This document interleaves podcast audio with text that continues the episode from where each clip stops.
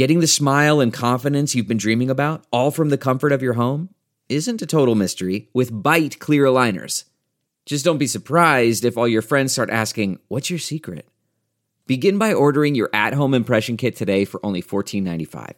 Byte clear aligners are doctor directed and delivered to your door. Treatment costs thousands less than braces, plus, they offer flexible financing, accept eligible insurance, and you can pay with your HSA FSA. Get 80% off your impression kit when you use code WONDERY at Byte.com. That's B-Y-T-E dot com. Start your confidence journey today with Byte. You can host the best backyard barbecue. When you find a professional on Angie to make your backyard the best around. Connect with skilled professionals to get all your home projects done well. Inside to outside, repairs to renovations. Get started on the Angie app or visit Angie.com today. You can do this when you Angie that. That's not just the sound of that first sip of Morning Joe. It's the sound of someone shopping for a car on Carvana from the comfort of home. That's a good blend. It's time to take it easy, like answering some easy questions to get pre qualified for a car in minutes. Talk about starting the morning right. Just like customizing your terms so your car fits your budget. Mm-mm-mm. Visit Carvana.com or download the app to experience car shopping the way it should be convenient, comfortable. Ah. Welcome to episode 549. It's uh, from the Best of series. It was originally aired in the first year of our podcast in 2011. My guest is Danielle Koenig. Uh, we will be back in August with new episodes. As always, our sponsor this week is BetterHelp.com, online counseling. If you've never tried online counseling, why wouldn't you? Why not do it from the comfort of your own home? Just go to betterhelp.com slash mental. Make sure you include the slash mental part so they know you came from the podcast and then just fill out a questionnaire. And if they have a counselor that they think is a good fit for you, they will match you up with one and you can experience a free week of counseling and see if it's your thing. I can tell you it is my thing. I've been doing it for several years now and I find it very, very helpful and uh, I enjoy the service. So check it out. betterhelp.com slash mental. Welcome to episode 16 with my guest Danielle Koenig. I'm Paul Gilmartin. This is the Mental Illness Happy Hour, an hour of honesty about all the battles in our heads, from medically diagnosed conditions to everyday compulsive negative thinking, feelings of dissatisfaction, disconnection, inadequacy, and that vague sinking feeling that the world is passing us by. You give us an hour or so, and we will give you a hot ladle of awkward and icky. But first, a few notes. Please go check out the uh, the website mentalpod.com. Uh, you can fill out a survey there. You can uh, post stuff in the forum. Um, and something I'd really like you to do is uh, leave voicemail messages for me. Uh, I've set up a Skype account. Uh, my Skype name is MentalPod if you want to go Skype to Skype. Or if you just want to make a phone call, the number uh, to, to call is 818 574 7177. And uh, you can leave a voicemail for me. You can leave a comment or a question or a fear. Um, one of the things that I'm trying to do is get a bunch of people's uh, fears on voicemail, and then I want to put them to music. I think that might be kind of kind of fun. So um, yeah, if you leave a voicemail for me, though, know that it uh, there's a possibility it may wind up being played publicly, either on the show or on a song that gets played outside the show or uh, or someplace else.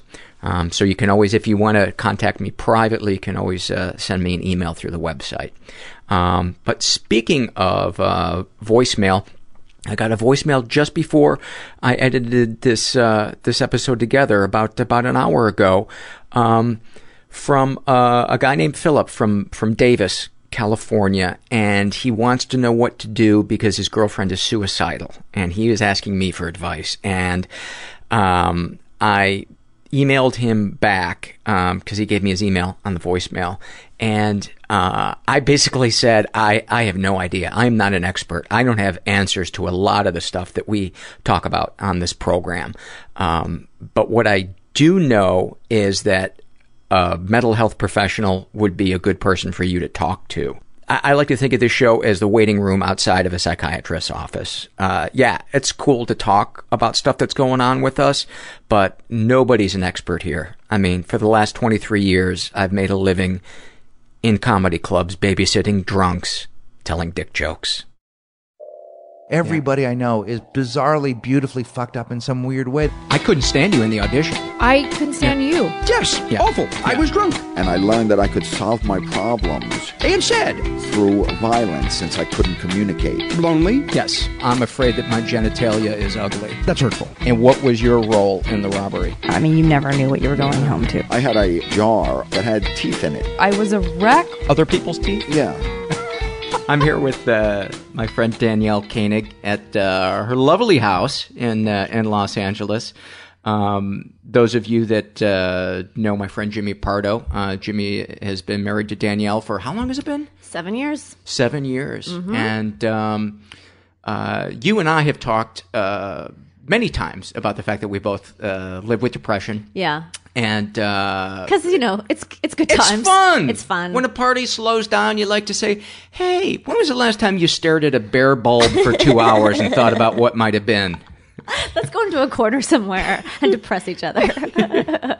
Uh, but you know, one of the things that that, that I've always uh, enjoyed about you, a your sense of humor, but um, uh, b your your honesty about um, about your depression, and so uh, yeah, I don't have any shame about it. that's great. I mean, I, maybe that wasn't always the case, but Yeah. yeah, I don't have any hang-ups with That's good. I, I, I a lot of people um, are so embarrassed to admit that that they need any kind of help or Right. take meds or go to therapy. Right. And that to me is usually the sign that you need therapy. Sure. Yeah, yeah. I, I, mean, don't know. if you're not Uh, comfortable, yeah, am I, like, am I yeah. jumping the gun there by by assuming that that if you're if you're that anxious about what people think that you might need to go to therapy? Well, I'm for sure anxious about what people think, but not Right. about that particular yeah, thing. Like, yeah. Is, do you think that's because we're in the entertainment field and it's kind of accepted that we're all a Mm. little nuts? I think it's because perhaps or because just like my whole family suffers from it, so I'm just so used to it. Right. Although I can remember like dating guys and, and hiding my um my Prozac from them. So I, I guess at one time I was a little bit Mm-hmm. Right. like and I remember one boyfriend pointing going saying, Oh, so how's the Prozac going? Like he saw my bottle. Right. And I was like, Oh, oh, okay. And then it was no Yeah. Mm. big deal, but I guess there's still a little bit of a stigma, but Yeah. I mean there was, but no. When did you sta start taking uh, antidepressants? a million years ago. A- a Before the dinosaurs? Yes, because there weren't any other people around, so I was really bummed. I was really lonely. Your alienation was, was alien- actually based in reality. for once, yes. yeah. in your cave, isolating, waiting for your period. I just marked the days off on the wall. I didn't know what days were, but I thought when the big round thing goes down, then that's when I get sad. Um, a long time ago, like boy, like fifteen or sixteen years ago, I guess. Oh, wow. I mean, I've gone on and off of them, but Right. I, Are you currently on them? Yeah, but I don't have crippling depression. I'm Right. highly functional. Which you have limping depression. I have limping depression, which is sometimes. Now, this might be the dramatic person in me, the performer in me, the ballerina. but sometimes I wish they were more crippling, Mm-hmm. so that so that I, well, I, I guess at times there were. I wished like, oh, I wish someone could see what was going on and just help me mm-hmm. because I was never the person who couldn't get out of bed or couldn't couldn't keep a job or Mm-hmm. Right. I wasn't that person, so Yeah. Mm-hmm. it was just a very solitary sort of conversation I would have with myself. Yes. You know, I'm glad you brought that up because I got an email from from somebody, um, and this person had been through a tornado and had PTSD, but was having trouble. Um, because nobody died in the tornado and the house was just destroyed and they weren't injured, this person was having a hard time allowing themselves to to To grieve. to grieve and to and to say I'm I've been harmed mentally Wow. by this. And so I started a thread on the forum uh, about the danger of um, minimizing Ah. things that have happened to you. And uh, I shared that for a long time, um, when I was 11, there was a 15 year old kid in our neighborhood that molested everybody he could get his hands on, including including me. And Oh my God, and it know wasn't it wasn't I minimized it probably up until a year or two ago because it wasn't like the molestation that you you see about. It wasn't and- a bad enough molestation. Yeah, Exactly. you weren't anally penetrated, so exactly therefore you can't exactly cry about it. it was touching and in a you Oh. know and, and and somebody helped me point out they said what's important is the feelings that you had around Yeah. this. What are the feelings? And i said well i felt shame. I felt kind of dirty. I felt manipulated and i felt used and i felt uncomfortable every time i saw that person for the next 15 years. Oh my God. and so i thought yeah you know what? Uh, it it I can call it a, a, a molestation. And is. It is. But for the longest time, I felt like, oh, that was just a kid who was fucked up on our block. No. He wasn't that much older than me. He was 15, I was 11. Yeah. But no, you No, know what? It was, he, you know. Did you ever talk to anyone else on on the block who you said everyone? Um, well, the way I found out was there was another kid on our block who had a nervous breakdown, and my mom said when he, this kid was in the hospital, he admitted uh or it said to his mom, um, "I'm really having trouble. You know, this event happened to me." And so my mom called me and said, "Did this kid do anything to Oh, you?" she did. Yes, and I said yes. And my mom's really good friends with his mom. So were you an adult at the time? I like how this told- has become all about me. No, now. no, no. I'm, Yeah. but I'm see. That's kind of what Right. I do. But I'm Right. interested. Like, I always ask the Right. thousand questions. So, Right. Were you an adult when you, yes, you told yeah, your mother? this was like five years ago. oh my god. Yeah, and- that's crazy. Yeah, but the, I, want to get back to the point about Yeah. about the the minimizing what's happened to you. So talk a, a little bit about what it's like in your mind when you feel like maybe you're you're wishing that your depression was more uh, beyond Right. Not in that nebulous zone where you're like, I don't know whether or not to take this seriously. Is- Am I wrong? Is that what you're kind of? I guess that's part of it. I, I felt. I think I'm what they call um, low grade, Mm-hmm. low grade depression. But it's just been so consistent through my life that it's just been. I guess I just thought it was my personality. Right. In other words, like, oh, this is kind of shitty things happen to me, and I'm negative, and I'm pessimistic, and the, all those things are true. Mm-hmm. But it didn't help that I probably have a chemical, you know, Right. and at least I'm sure hereditary, um, sort of designed to be that way. And Mm-hmm. also, I wasn't shown how to not be that way. And so, yeah, I, I remember the specific time when I first went to therapy was that I was living by, How old were you? um, I guess 19 or 20. Mm-hmm. And uh, I was living by myself in my, you know, 1st Mm-hmm. apartment, my little studio apartment. And supposedly with the whole, my whole life ahead of me. Mm-hmm. And sitting on the ground, like in front of my bed, and just staring into space. And oh my god, do I know that feeling? yeah, and really kind of getting scared. And then I remember, I don't know how long after, maybe a day or so, maybe a week, I don't know, being at my parents' house and just kind of breaking down and telling them, like, this is not good. I'm not doing well. Mm-hmm. And that's when I got into therapy. What What was the feeling that you had? Was it of paralysis, difficulty in making decisions, feeling negative about the future? What would describe Well, that? That I, I sort of think that the negative about the future thing was sort of always there. Mm-hmm. And definitely the, I do, I still feel paralysis. I, in a sense, I feel like, I, feel like I never lived up to my potential. And I, mm-hmm. I realized this, that as a kid, I was always worried that I wasn't living up to my potential. And mm-hmm. I still feel like that. But then, you know what? Maybe I am living up to my potential and this is as far as it goes. Mm-hmm. I don't know. Like, maybe I'm not as, you know, I have as much potential as I thought. But so I'm sort of getting all over the place. But so it was just a feeling of like not knowing. Yeah, I don't know what to do. I feel empty. I feel disconnected. Um, I don't have hope. That sort of thing. yeah, that's the worst feeling. That feeling that you don't Yeah. have hope and that you're never going to get out of it. Right. And that this is the way you are, and you're fucked, and Yeah. that's how you're going to be for the rest Yes, of your life. I think I just thought that I was wired that way, and I do think that to some extent, like I'm still not like healed. I'm not like the most positive person in the world, but I Mm-hmm. Definitely have changed yes. since. And it's not a prison. It's not a death No. sentence. But if you don't do anything about it and you just try to go to your own mind to fix it, I think it is a prison. Well, yeah, I mean, my you, you, Mm-hmm. know my brother. I mean, I can talk about it, but Yeah. So my brother killed himself Mm-hmm. last year, And, And- your brother Andrew. my brother Andrew, and um, definitely he was in a prison. I mean, he definitely felt hopeless. I know that's what it was. There was there was no hope. There was no there was no getting out of it for him. Mm-hmm. And uh, he had been on meds, but then he stopped. Mm-hmm. And Did uh, you know that he had stopped? you know what's really shameful is that I never asked him. I never because he had such a history of being up and down and up and down. Mm-hmm. And it, another thing I never thought of was that he was probably bipolar, but I just never thought of it. I just thought he was depressed. Right. So, but anyway, we, I had been so used to him being up and down that the fact that he was down didn't trigger in me, oh, he's off his meds. I mm-hmm. just thought this is him because he was so severely depressed. Do you know what I'm saying? Mm-hmm. Um, so I will always probably feel guilty about that, that I didn't, you know, say like, hey, what's going on? Because I was so, it just, it didn't seem, just seemed like this is the pattern of his life. So, mm-hmm.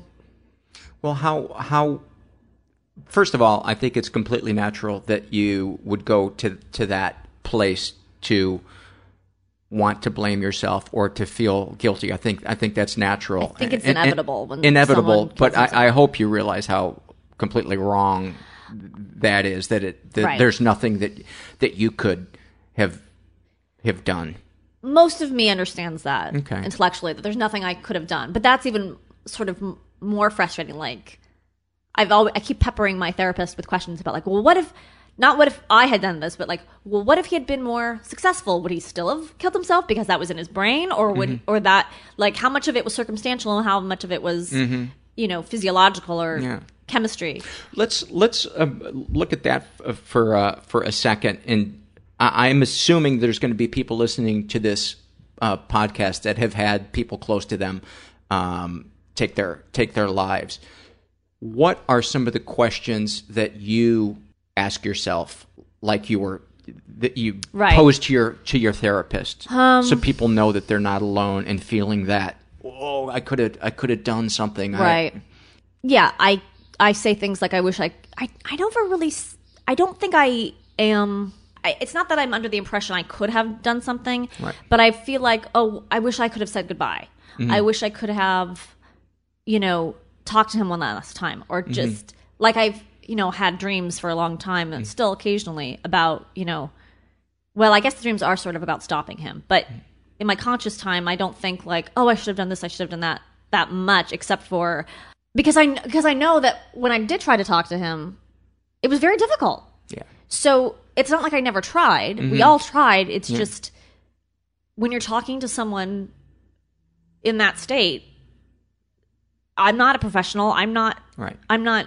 hyper intelligent. I don't mm-hmm. know what i'm supposed to say or do. So And plus, people in that in that state, I I think if they're like I feel, you don't want to be around people. That's the catch Well, twenty two yeah. of depression. Is Yes. you want to isolate. You want to go in a corner Right. like a dog that's getting ready to die and just lick your wounds and not have anybody Right. touch you and just stare at that bare light bulb for two hours. Right. And replay your life and think that you're going to find the answer there or Mm-hmm. In some thought about the future that's going to, save your life. And, in reality, that's the quicksand in, Yeah. in our mind. The the the path to safety Mm-hmm. is doing that thing of getting out of our comfort zone and talking to somebody and saying, "Hey, I'm feeling really hopeless. I'm feeling Right. really scared right now. I'm feeling like the world is is passing me by." he had you know talked to me over the years about that in certain ways but i just didn't know other than recommending therapy and medication which he didn't take until later much later i didn't really know what else to say i i did see that his life wasn't working out the right way so i couldn't be like oh you're crazy you have everything he didn't have everything Right. his he was severely lacking in his Yeah. life and i can't get in his brain and i as much as i've suffered depression it was not to that extent. Mm-hmm. So I can't pretend to understand exactly what that is. Um, uh, I was going to say What, let, let me throw this thought out at you. Um, I have a lot of friends uh, in uh, recovery from, from drugs and alcohol, Mm-hmm. and some of them uh, sometimes go back to, to drinking and Mm-hmm. using, knowing that it's the worst thing in the Right. world for them. And you can t- sit down and I've had conversations with people and told them, look, This is what's going to happen. this is what's going to happen. This is, you're not unique. You Right, are right. going to die if you don't get help. If you go try to do this on your own, you're going to die. Statistically, Right. that's what happened. And I have had friends die. Really? Go yes, because they they are reaching out to another person, talking about their fears, talking about you know their pain is more painful to them than the possibility of dying. that is worse to them.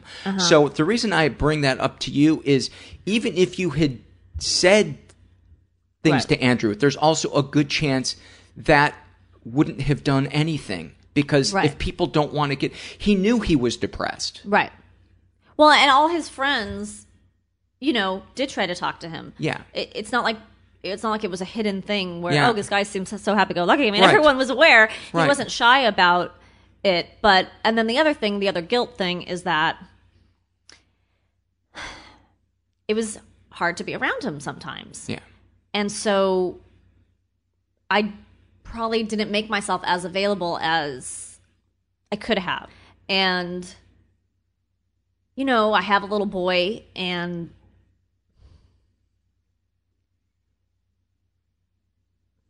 maybe I use that as an excuse, but it was just, it was difficult being around someone who's just depressed. I mean, you know it as someone who's been depressed and being around other Mm-hmm. Oh, people, yeah. it can be very difficult. You feel helpless because you don't know what to say after a while. And And they're a drag tension. to be around. They're, a a drag to, be around. around. And there was just always tension. And I was never 100% myself with my brother. I mean, I just wasn't. I was not always Felt like you were walking on eggshells. For sure, felt like I was walking on eggshells, which I do magnificently. By the way, I've taken that to a new level. You actually have eggshell shoes I that you wear. They're, they almost look like ballerina shoes. I know, right? Yeah, and then yeah. they crunch. What I realize is you have to cook the eggs first, or else it makes a mess. Oh, I never thought of that. So yeah, I am the queen of walking on eggshells. So Yeah. like, which is not a good thing. I Mm-hmm. really wish I were much more authentic and like confrontational, but I don't want people to be upset or Mm-hmm. so. it was sort of not a good combination. Um, and also there was just in general there was just some tension because we just are we're very different people. Mm-hmm. I mean, we loved each other and we liked to hang out. We would have fun, but we were very different people. And Right. yeah, it was hard to be around him. Yeah. Uh, and you know what? I, I think it's okay to need a break from Yeah. people that are mentally Yes. ill because they're a fucking handful. It's draining. It's draining. And when they're related to you, you don't feel like you can just cut them off. Right. You know, and I, I didn't have any desire to just cut them off, but it was difficult. I yeah, mean, yeah. Uh, I have a friend who does not want to get help, but wants an audience Mm. for to talk about stuff. And at a certain point, Oh, I have to pull away because Right. I'm not. uh, It's abusive to your Right. friends to dump on them and Right. yet not want to get right, help on your own. It's like someone who complains about being in an abusive relationship, but they don't get out, and you're like, well, what can I do for you? the best thing I, th- I think you can do is say, "Hey, listen, I, I have done all I can do, and at this point, it's just frustrating to me, and it and it feels Mm-hmm. uh, trying to help. unhealthy." Right. And uh, so I, What is the I, reason for not wanting to get help? um, I think pride. I think a lot of guess this is the part I just don't understand. I guess because my family is so comfortable with depression and not Mm. Right. being perfect that it's so hard for me to understand that you would rather sit by yourself feeling the worst you've ever felt than take a pill Mm-hmm. or talk to someone who can help you. I just it's so I just wish I had more I had I more think for empathy some for it, but I just for some people, I it. think it's the unknown. They haven't tried that yet. Right, but what could be worse than where you are? That's what I just don't understand. Well, I, I think the thing too is uh, addiction and depression and all these other things. One of their common manifestations is they warp reality. Yeah. And so you think in your mind, oh, it's going to be this, it's going to be this, and so you have these distorted fantasies of how horrible it's going Right. to be, and it's never as bad Right. as you think it's going to be. In fact, it's usually really life affirming and liberating and freeing. But if you never, if you Mm-hmm. Never get help and never try that, uh, Yeah. you know, you I guess it's also just culturally, some people are, you know, they think it's uh, weak. you- they think it's weak, or they think. Yeah. I mean, I you know, I definitely, I guess, I thought that about taking drugs. Like, oh, Hmm. is this Am I cheating? am I cheating or Yeah. something? But the fact is, once I took them and realized, oh, this This doesn't. just makes me normal. it doesn't make me a happy-go-lucky person. doesn't make me no, euphoric no, at no, all. at all. It gives me the chance to be euphoric. Right, right. But it in no way Right. made me like some false sense of floating on Right. air. I mean, I still feel everything I feel. It's Right. just not paralyzing. Right. That's the difference. Yeah. And I guess I wish people would understand that. I mean, I'm sure there are some drugs, or if you have the wrong, you know, um, prescription or amount Yeah, I think like. Valium and stuff like that are right. incredibly dangerous, Right, and right. and uh, for years they were prescribed for people Right. with depression, which is like putting gas on Oh, a fire. Yeah, that's funny. Valium for depression, right? Yeah, but yeah, it's not like doing coke or something. I think that's what people think is like, oh, I'm going to get this Right. unnatural high. Yeah, no. but you know, I should have such a high. I've never. yeah, yeah. know. We've talked about that a lot on this on, on this. Oh, yeah. uh, this So I'm just treading old podcast. territory. Is that what you're no, telling me? No, no, no. But I'm glad you bring it up because um, it's it's a point that I don't think can be made uh, often enough Mm-hmm. because a lot of people do think of it that way that oh it's going to be it's going to be Yeah. cheating. Um, one of the things I emailed you before uh, before we did this was to try to think of some snapshots um, Uh-huh. from from your life that you think are kind of seminal. Yes. Uh, well, one, the first thing I thought of was driving to SeaWorld with my dad. Mm-hmm. I don't know why it was just the two of us, but for some reason, Is it okay to say who your dad is? sure, yeah. I mean, Okay. I'm gonna look it up anyway. I guess. Oh, okay. I mean, yeah. Um, Danielle's uh, father uh, played uh, is Walter Koenig, who played um, Chekov. Chekov on uh, the original Star Trek. Right. So, I mean, he's fairly open about his, well, as much as he recognizes them. So, we were driving to. The beauty is, is that the, the, parents and, and older people don't even know how to download a podcast. So That's true. That's Yeah. true. But he is on Facebook. Mm-hmm. But that's okay. Mm-hmm. Um. Anyway, so we were driving to SeaWorld, which is in San Diego from Los Angeles, and how old were you? boy, I want to say like 8 mm-hmm. He, we were driving, and he, see, he tells the story, and he thinks it's funny because he likes to make fun of himself. But the making fun of himself, like he doesn't quite acknowledge that. I don't think it's, I still don't mm-hmm. think it's funny. Mm-hmm. But he was pointing to the sign. He goes, "There it is. There's SeaWorld." He was pointing to the sign. And I said, "Where I don't cuz there were so many signs off the freeway and I was a little kid. I didn't know what which sign it was." And he was like, "There, there." And I said, "I which one, dad? I don't There, it's that one. It's that one." And he got really like mm-hmm. frustrated with me that I didn't know which sign he was talking about. And that is like a microcosm of my life that mm-hmm. I am afraid I'm not going to know the answer. I'm afraid of doing the wrong thing. I'm afraid of making someone mad. Um, because he has a very sh- short temper, mm-hmm. and What would happen when he would lose his temper? he would just yell. I mean, mm-hmm. nothing was. It's not like I have horrific. It's kind of what you were saying before about like, oh, my stories aren't sad enough. Like right. I, it's the emotion that it generated, Yes. and and I just it made it turned me into someone who I'm not just saying that one incident or that it's all Right. his responsibility, of course, but it's turned me into someone who is afraid to mess up, afraid to do the wrong thing, and as my therapist recently said to me because I was trying to figure out why she said you don't have the I don't give a fuck gene. Mm-hmm. Like I don't know how to just go, oh fuck it, I don't care Right. about most things, which is detrimental. Yeah. Because I don't really get outside my comfort zone as much as I would like to because I'm afraid of screwing up or the unknown or Mm-hmm. yeah. you know, so I'm getting anxious talking about it. But um so You're not going to talk about it in the perfect way. What? You- 'cause you're I'm not not gonna talk about it in the perfect way, right? I'm, I'm going to leave something compl- out. I'm not going to completely express Shit. myself. Yes. You know, uh, I'm, I'm glad you brought that up too because uh, one of the themes in the last couple of uh, episodes has been the uh, the burden of perfectionism and how draining it is. And I and I'm beginning to think that perfectionism is really closely related to per, to depression because uh, I can have things that I enjoy doing, and all of a sudden there's this feeling I have to do this so well Right. that everybody goes wow Right. and then i think i'm not going to be able to do it to the point of wow for everybody and then i just work myself up into a nap Yes. right, right, right. Exactly. Yeah. and you wonder how could it go from this thing i was excited about a half hour ago to i'm standing staring at a bare light bulb thinking why am i all of a sudden tired You need to get some lampshades, is what I'm learning from this podcast. You need some fixtures, an electrician to come over and cover up those goddamn light bulbs. Because they are, you like living in a. go to the bare light bulb i don't know why But that's perfect because, okay, so my current job is that I write for Fashion Police um, Mm-hmm. on E, Joan Rivers show.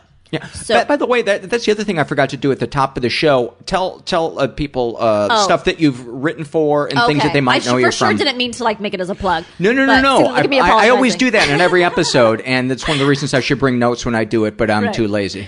Okay, so quickly, I used to write on The Dish, Hmm. which was a sister show to The Soup. I wrote on it the entire time. Uh, it's now over, and now I just have this part time job writing on Fashion Police, which is just basically just writing jokes for Joan Rivers. And so I can go in a day from feeling like I'm the shit because, oh my God, this legend wants me to write jokes for her to if I don't get a laugh when we pitch the jokes around the table, I'm a fraud. I'm a, you know, I mean, I know that's a cliche, but it's true. Like, Yeah. uh, they're, this is ridiculous. I've thought I'm- of my last funny joke. yeah. Yes. Yeah. Yes. I've got yes. nothing left I've in got me. Nothing left. If they, if they don't laugh at it, then it's not funny. Mm-hmm. And I've got nothing, and I'm gonna get fired. I thought last night I was at the meeting. I'm gonna get fired. I'm gonna get fired. And then, uh, like a few rounds because we we go in a circle, pitching our jokes on each picture. How do you know when you've gotten the disapproval of someone whose face doesn't move? I mean, good point. Uh, she, she kind of shakes her head. Nothing moves on it, but she just she's very low key. Um, she doesn't give a lot away, but the atmosphere of the room is that people don't laugh at most things. Like, it, there's not. That's most writers don't laugh at. Well, I'm used to. A th- I don't know. I guess I had a different situation on Yeah. on the dish because we would all laugh at each other's stuff, and then we'd add and we'd top and we'd Yeah. and we. But it's not that kind of collaborative process. Right. This is more like you pitch a joke. People don't really fix it. Occasionally that happens, Right. But it's just very different from what I'm used to. So it's more like you pitch your joke, and like you read all your jokes for one picture, then the next person reads all their jokes for that same picture, gotcha. and then you go around. So I'm feeling like okay. So one minute I'm literally I'm getting fired. This she's just Yeah. Mm-hmm. going to say that girl is no good. Get rid of her. I've thought this every time, by the way. And and then like two rounds later, I have a huge laugh, and I'm And you're the best writer in the room. I'm the best writer in the world, and she loves me, and everything's great. And you know, I'm a 30, I'm gonna get I'm gonna get a spin off from this show. yeah. Yes. I'm the 38 year old who still needs the approval of, you know, all everyone in the room and I feel Yeah. ridiculous and so yeah, it can change like it's And I wonder, is that a the um, projecting into the future? To me, I wonder why is it always that it's you're a peasant or you're a king? Yeah. you're never in between. There's Right. never there's never any 'cause- moderation in the future. Is that a thing about artists and creative people, or Yeah. depressives, or is that just you human? know what I think? I think there's nothing romantic about being in the middle.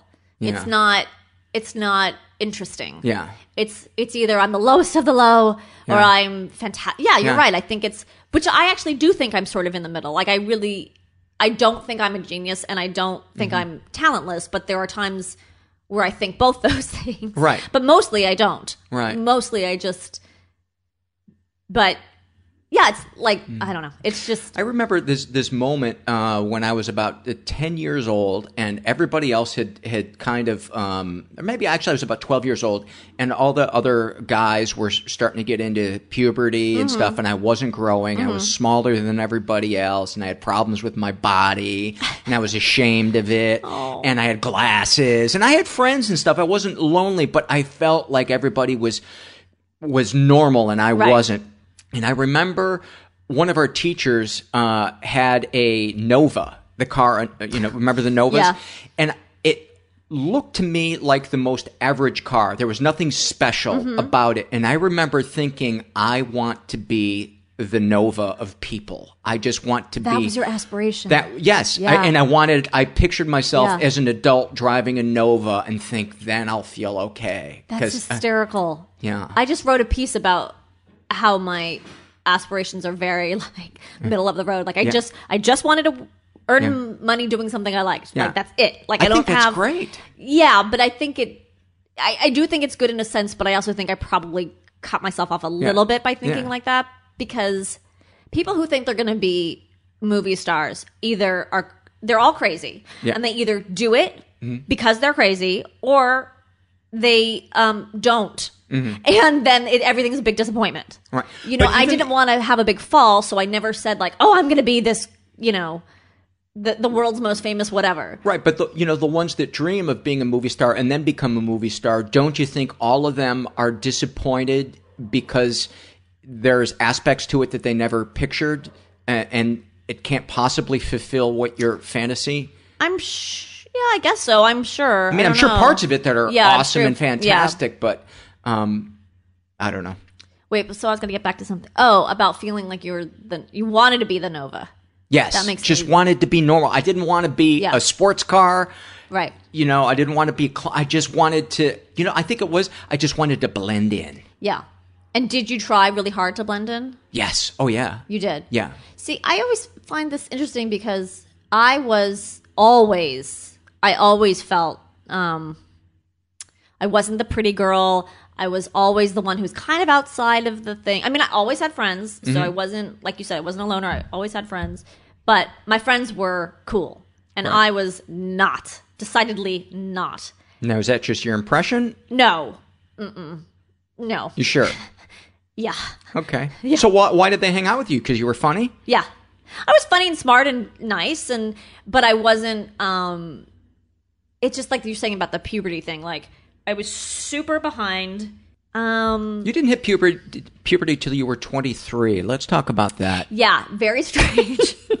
I didn't hit puberty until Oliver was coming out of my vagina, which is weird. That is so weird. Um no. I I was- Oliver's her Oliver is her son, by the way. I should probably clarify that. He's my son. Yeah. Actually, she had the DVD of the musical Oliver coming out of her out of my vagina, Yeah. And, and now we understand why DVDs are shaped the way they are. Yes. I was going to say getting to know you, but that's not Oliver. Yeah. But that being said, I never tried to blend in because I thought that that would be embarrassing if I tried to look like these girls who were really pretty and tried to like wear the clothes that they did. Right. I thought that that would I thought that people would laugh at me for trying. Yeah. So I didn't try. Mm-hmm. I wasn't like like crazy individualistic, but I mean I wore like crazy prairie skirts and hats and things that were completely not in style because I thought it would be Do you know what I'm saying? Like I thought it would be um I can't try to make my hair do that. Everyone Right. will just laugh at me because I can't Right. do it. I'm Right. not a pretty girl, so why would I try to dress like that? Yes, I know my place. I know my I'm going to dress for my place. Yes, exactly. yeah. So, because Jimmy always tells me about trying to fit in and stuff, and like, uh, What do you mean he tells you about trying to like when what he what he did, like my Oh, husband, I see. like like about joining the ba- trying to join the basketball team, even though he was three foot seven in, in his words, and like Right. why on earth would you do that? But I think I stopped myself from doing those things Mm-hmm. because who am I? Who am I to try to do that? You know? Right, right. So I limited myself for sure. What what are some other uh, of the snapshots from from your life, particularly early in your life, if you can think of any? Oh, I can. um, okay, so I remember. So I had a best friend, Nora, who is still my best friend. I know Nora. Yes, you do Yeah, know yeah, Nora. yeah, she was from the just, wedding. Yes, she was just here, and um, so we've been friends since we were in kindergarten. Mm-hmm. And she was always the pretty one, and I was always the goofy one, Mm-hmm. and uh, that's a nice way of putting it. And um, I remember distinctly one time we were both looking in the mirror at her house, and she really did not mean this to be cruel. She really was just. I think. I think when you're a little. I was thinking about this the other day. I think when you're girls, you say like, "Do you think I'm pretty? Do you think I'm?" Pre-? I think that's the thing you do. Um, and you want your friends to say yes. And I think she said something like, "Yeah, I don't know why everyone says your nose is so big. I don't think it's big." so that was like. That was one of those moments, those like Wonder Years moments of like, uh huh, okay. Did just- the birds everything turn turn turn uh, come on in the background?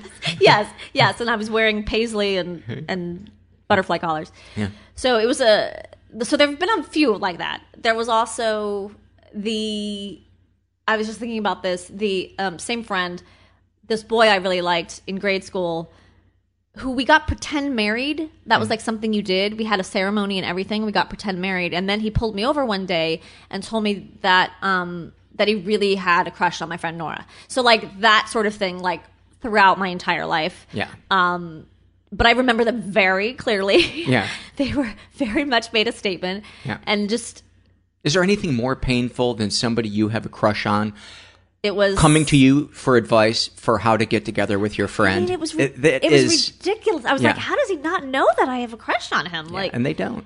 and then my my reaction is always to be very gracious about it Mm-hmm. and make it like it's okay. And Yeah. another time when I was uh, flash forward to like 19, I was in this improv group because that's what ugly girls do, and um, and uh, this guy, I was this guy was this tall, skinny guy was very into me in that he wanted to hang out with me. He thought I was really funny.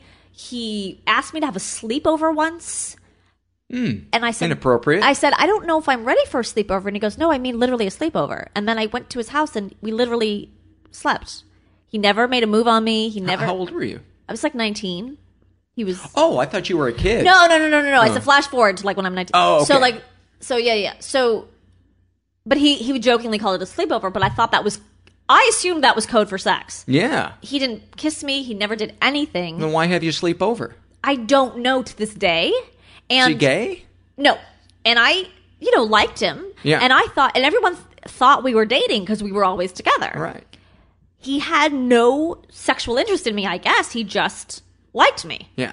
I don't know. It was very strange. One in one in a long line of men who wouldn't sleep with me. I, you know. So um anyway, a friend of mine who's still my friend, a friend of mine came to the show who's not in the improv group. You know, she came to a show one night and he uh asked me for her number when she left. And I was shocked, but my reaction was, of course.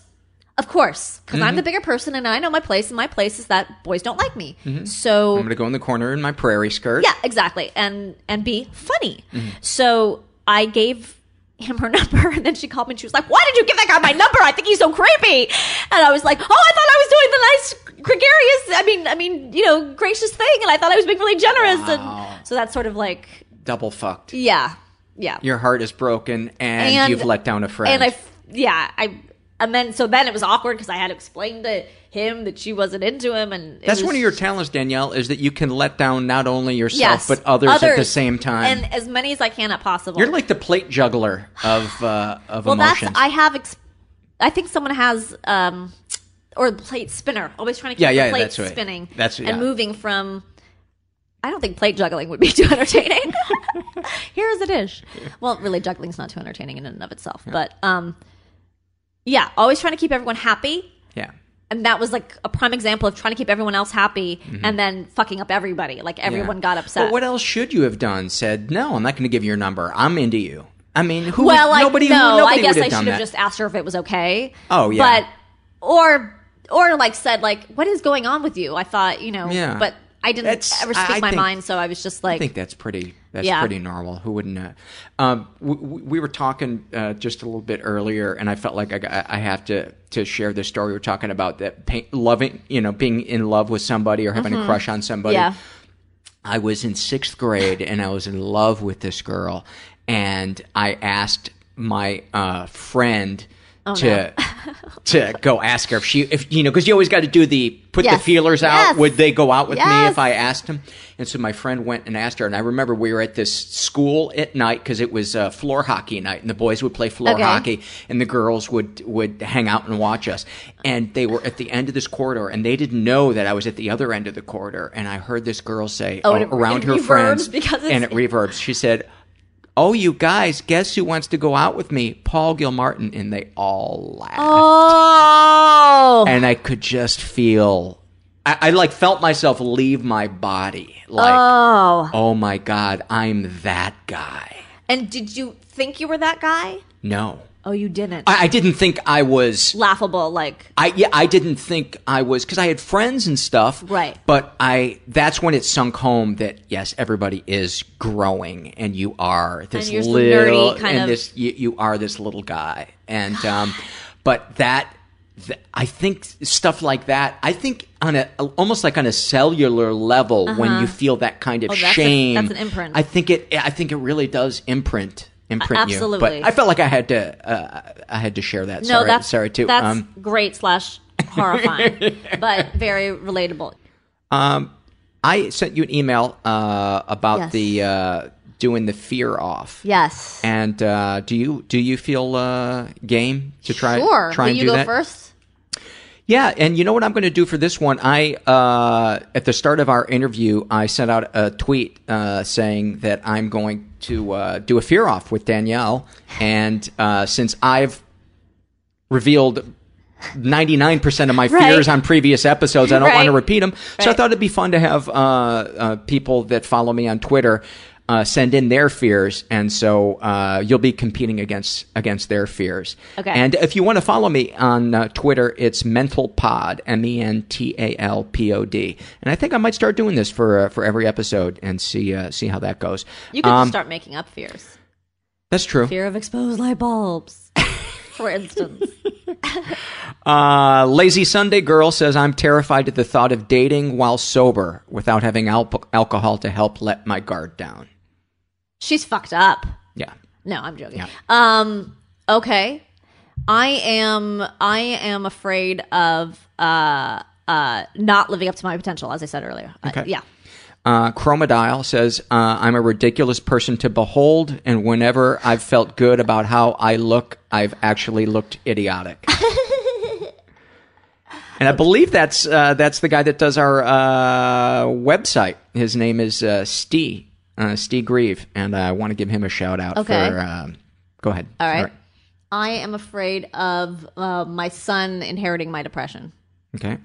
Uh, Seb Watt says, uh, I'm afraid that I will say a fear that relates to someone that follows me and they will realize that.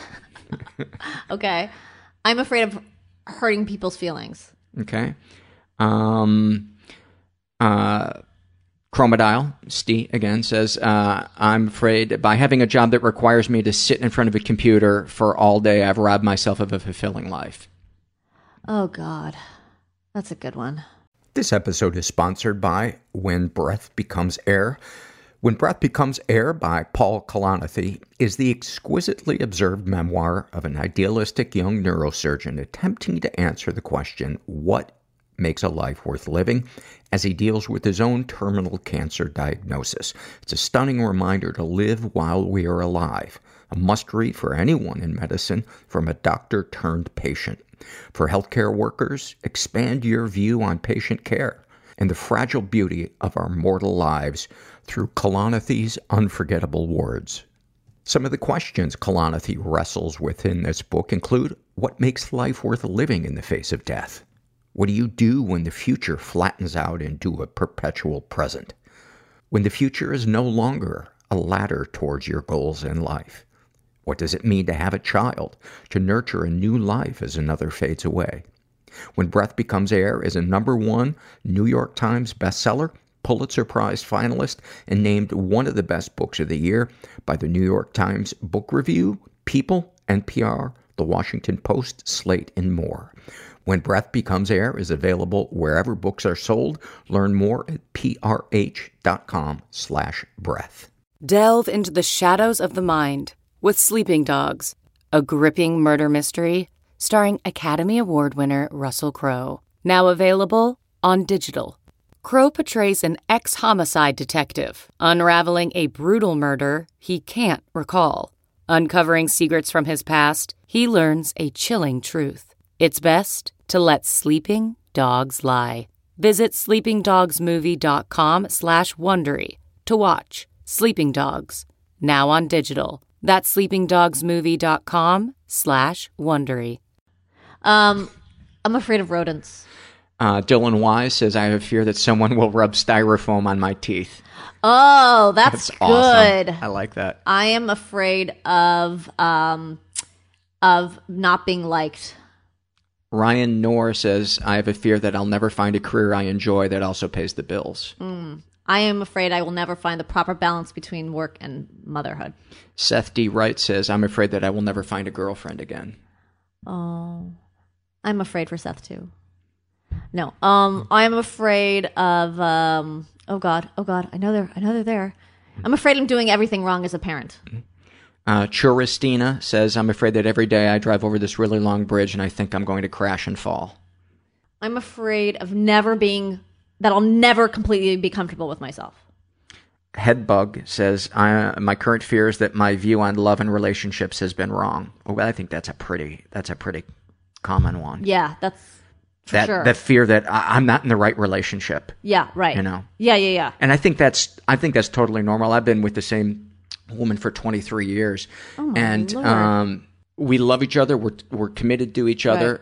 and I think it's just natural sometimes, especially after like you have an argument to Like think. what? Like I, this is wrong. I'm in the wrong- This person is so different from me. This Yeah. is yeah. Uh, what would have been? And I- when I used to be depressed, I was such an asshole because I would be like, "We got to get a divorce." oh really? Yeah, because when you're depressed, it's like everything Yes. becomes so dramatic. Everything is so- black and white. Yes. and It- you and yes. when there's no hope, you don't think we're going to work through this. Right. You think my whole life is fucked, and this is the reason. And wa- was there also, um, like you felt so badly about yourself Yes. that you felt, well, she's going to leave me anyway, or Mm-hmm. sh- sh- she she deserves someone better, maybe even subconsciously that like I'm just gonna I'm just gonna end this now. thousand different thoughts on it, Right. uh, uh, depending on what day it was, and I Right. put her through hell, and God bless her for still being with me. I, I think uh, is it your turn for the next Oh, one? um, yes. I'm afraid. Um, I'm afraid of being well. This is ironic, but I'm afraid of being laughed at.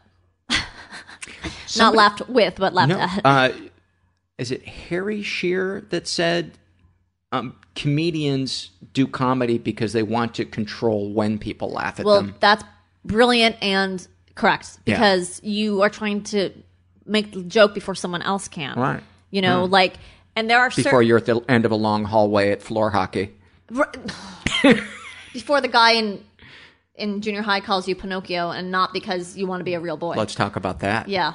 Let's talk about that. Yeah, there was a scary boy who was really um he was alternately hitting on me and saying mean things to me.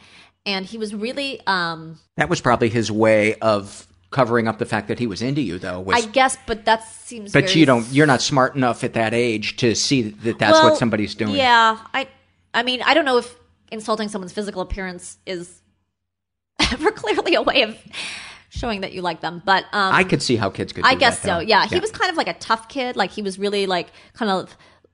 Oh, this is interesting. This is very interesting. And then I'm thinking about this now because he was kind of like lower middle class and like I don't even know what his name was, but I remember I think I was sort of attracted to him in some weird way, and I think I always liked that kind of bad boy who is seemingly dumb, but you know, I have a thing for you know, Mm-hmm. Yeah. I like you know, like a Mark Wahlberg. Like Right. I'm all over that. You know what I mean? Like Sure, he's got a 13 inch cock. How can you not be into that? Sure. It's prosthetic, but Yeah. uh, is it? Is it? Uh, I think it's your turn. Okay. Now, I'm Jim, it's your turn. I like this one. Jimsky says the two things I'm most afraid of now are one, losing this job, and two, keeping this Oh, job. Oh, that's brilliant. Yeah, Yeah. yeah, yeah. Uh, I'm afraid I'll never get another job again. I always, I always Mm-hmm. worry about that. Uh, Dr. West Anthony says, I'm afraid that I'll spend the rest of my life alone and unloved as I am right now. Oh, Oh, God, you won't. Hopefully, No, I and, don't and I'm will. sure there are people that love you. You just don't know it. Right. He probably means in a singular relationship. Yeah. Um, I am afraid my. Oh, I kind of said this before, but I'm afraid that. uh Oh, I just have so many fears about my son. I just I fear for him not being happy, and not. I fear for him making the same. That's what it is. I fear for him making the same mistakes I made. That's just funny that you say that. Uh, cheesecake says, uh, or cheesecake, I'm not sure how you pronounce this. Uh, fear that I'll die and my son will be left alone with nobody who understands the weird way his mind works. Oh, that's so sweet. Mm-hmm. Oh my goodness. By the way, you're doing a hell of a job. Yeah, I mean, you're I got a compe- lot of- yeah, yeah. I mean, you're you're fighting against multiple people. Kudos to you Thank and you. your and my fears. rampant I- fear. I just wanted to say this. I know I'm breaking for a second, and Mm-hmm. part of that is so I can I am stalling. But um, I recently saw Albert Brooks at the bookstore. He was signing copies of his book and giving a speech, and someone asked him about where he got the idea of defending your life. Was it just I'm sure you're familiar with defending your life, right? Love it. Yeah. Was it just um, like a reaction to all those feel good, you know, heaven movies or whatever? Mm-hmm. He said, well, really, what it's about, which I always thought is really it's just about fear and how fear ru- rules your life because. Mm-hmm. All the things that are flashed back are like things he didn't do or things he didn't say, and so I was like, "That yes, that's that's what's so brilliant about him is like that's. Yeah. such a common. I don't know. To me, it's Yeah. very relatable. It's Yeah. I'm just Nobody, pl- to me, plays insecurity better than him. Oh he is the funniest. yeah. funny. I like Steve Martin. As funny as he is, is never funny to me as the guy getting shit on. He's, not always really funny. vulnerable. No, Yeah. he's funny being the guy who's an arrogant Yes, douche that yes, doesn't know that he's a really douche. well. You That's know? fun. That's but, interesting. Yeah, but yeah. Albert Brooks He's- is just. Oh my the- god. he's the loser. But yeah, oh. It was funny because when I was a kid Mm. and I saw Broadcast News, which is one of my favorite movies. Maybe the best movie ever made. Yeah, I. w- My perspective on life then was I didn't understand why Holly Hunter didn't pick him. Right. I was like, he's so great. He's That's so what makes the movie he's so awesome. funny, and he's so smart. But as I got older, I was like, oh, he's fucking annoying. I mean, he's still smart and funny, but he's no, He's needy. She shouldn't have picked him. He's Yes. needy and and and selfish and annoying. Yeah. Like so, it was interesting. Like, It's the th- greatest. like I don't think anyone was supposed to think he was Right. the one that got away, but in my Right. in my perspective, I kind of like- felt that way. You it was did, like, okay. and yet I also know what it's like to Be think that- I should be into this person, but I'm not. Oh, yes. And why am I into this other person? Oh, I who- punished myself so much for not Yeah. being into the, the few boys who were interested in me were Yeah. always super nerdy or super Mm-hmm. not at my, I, my alley, and I would I would chastise myself. Why why can't I just be Yeah. why can't I be like the person who likes me and Yeah. but I just and then I realized oh you just can't Yeah. you can't make yourself do something like that And- Yeah. yeah You have no control over what you're into. yeah That I just like what the first Right. thought that pops into your head, you have no control over that. You have control over whether or not you let and sit it, let it sit there and Right. linger. Right. But yeah yeah yeah. yeah yeah yeah. okay I got another one All right, go. Um. Oh wait, I just forgot because um. I'll do one Yeah, that, that will totally make everybody completely Okay. depressed. Um, being alone after my mother, who has leukemia, dies. Mm. And that's the show, everybody. Yay, leukemia. No, thank you for uh, uh, the person that, that did that for for being uh, brave enough to to tweet something so personal and, and painful. Oh my God. that was from Elja CD. Okay, I remembered mine, and it's very self-involved, but I'm I'm I'm afraid that I have not had an impact on anyone. Oh God, that that is one that I so relate. To. You to. do? Okay. Oh my God, Yeah. And that I won't. That I will die and will have not been special. Yes, yes, which I'm sure many people think. And I think a lot of artists, I think that's what I'm drives sh- us. Exactly. You want to leave some sort of mark. But I don't even mean like I mean on on people I know. Like Mm-hmm. I So I have this friend who I've had since I was 6 and we're, you know, very close and I was visiting her recently. She lives up north. And um, she has a little boy too, and her husband mentioned something about how their son has uh, a godfather. They don't call it a godfather, but he has a godfather. I said, "Oh, okay." And then he said, "Yeah, he has twelve godparents." What? And I was floored because I'm not one of them. so